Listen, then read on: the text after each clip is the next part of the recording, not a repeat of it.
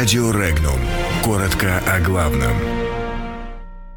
Япония ищет подход к властям России через ее народ. Некоторые части США могут остаться на базе в Сирии. Вложения России в гособлигации США сокращены. Власти Японии намерены искать с Россией оптимальное решение по мирному договору. Жители России стали больше тратить на бензин и питание. В Якутии скандал из-за родных языков. Президент США Дональд Трамп, который в середине декабря 2018 года анонсировал вывод американских войск из Сирии, может оставить некоторые части на базе в Эттанфе. Об этом сообщает телеканал NBC со ссылкой на свои источники. По их словам, дискуссии о возможном выводе войск США из Сирии, против чего выступает советник президента США по нацбезопасности Джон Болтон, до сих пор продолжаются в администрации. По словам источников, Болтон предлагает оставить на базе в Эттанфе военных США, наличие которых позволит ограничить распространение влияния Ирана в регионе.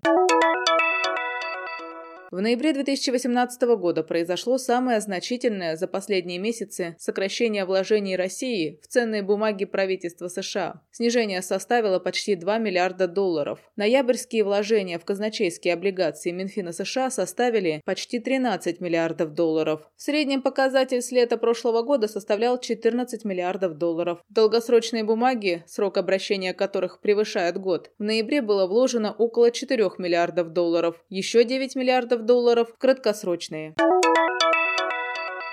Руководство Японии планирует усердно работать с представителями России над поисками оптимального решения по мирному договору, заявил премьер-министр Японии Синдзо Абе в ходе дебатов в парламенте. Абе также добавил, что Япония намерена еще больше углублять доверительные и дружеские отношения с народом России. Напомним, японский премьер-министр Синдзо Абе на открытии сессии парламента заявил, что Россия и Япония разрешат территориальный спор и заключат мирный договор, базируясь на положениях Совета Советско-японской декларации 1956 года. Объектом настойчивых территориальных претензий Японии являются четыре острова Курильской гряды и исключительная экономическая зона вокруг них. Кремль не раз подчеркивал, что вопрос принадлежности их России не обсуждается.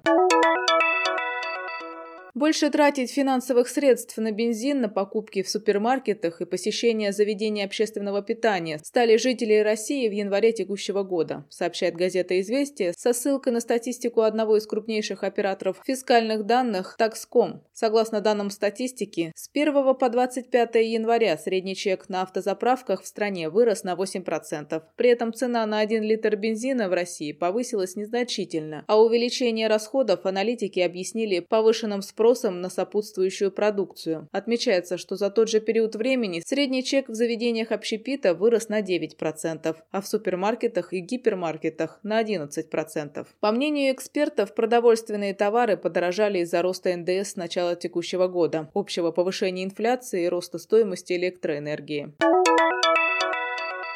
В Якутии языковой вопрос встал ребром. Скандал разгорелся в 203-м микрорайоне Якутска, жители которого не могут поделить между собой школу. Представители народа Саха считают, что учебное заведение должно быть национальным и с преподаванием на якутском языке, а родители русскоязычных детей жалуются, что других школ в микрорайоне нет. Инициативная группа родителей намерена обратиться к президенту Владимиру Путину, а также в Генеральную прокуратуру России. Заместитель главы города Якутска по социальным вопросам вопросам. Наталья Степанова обещала разрешить ситуацию с учетом интересов всех детей. Но пока ситуация такова. Желающих учиться в новом здании больше, чем оно может вместить. Рассматривается вариант открытия дополнительных классов в приспособленных помещениях.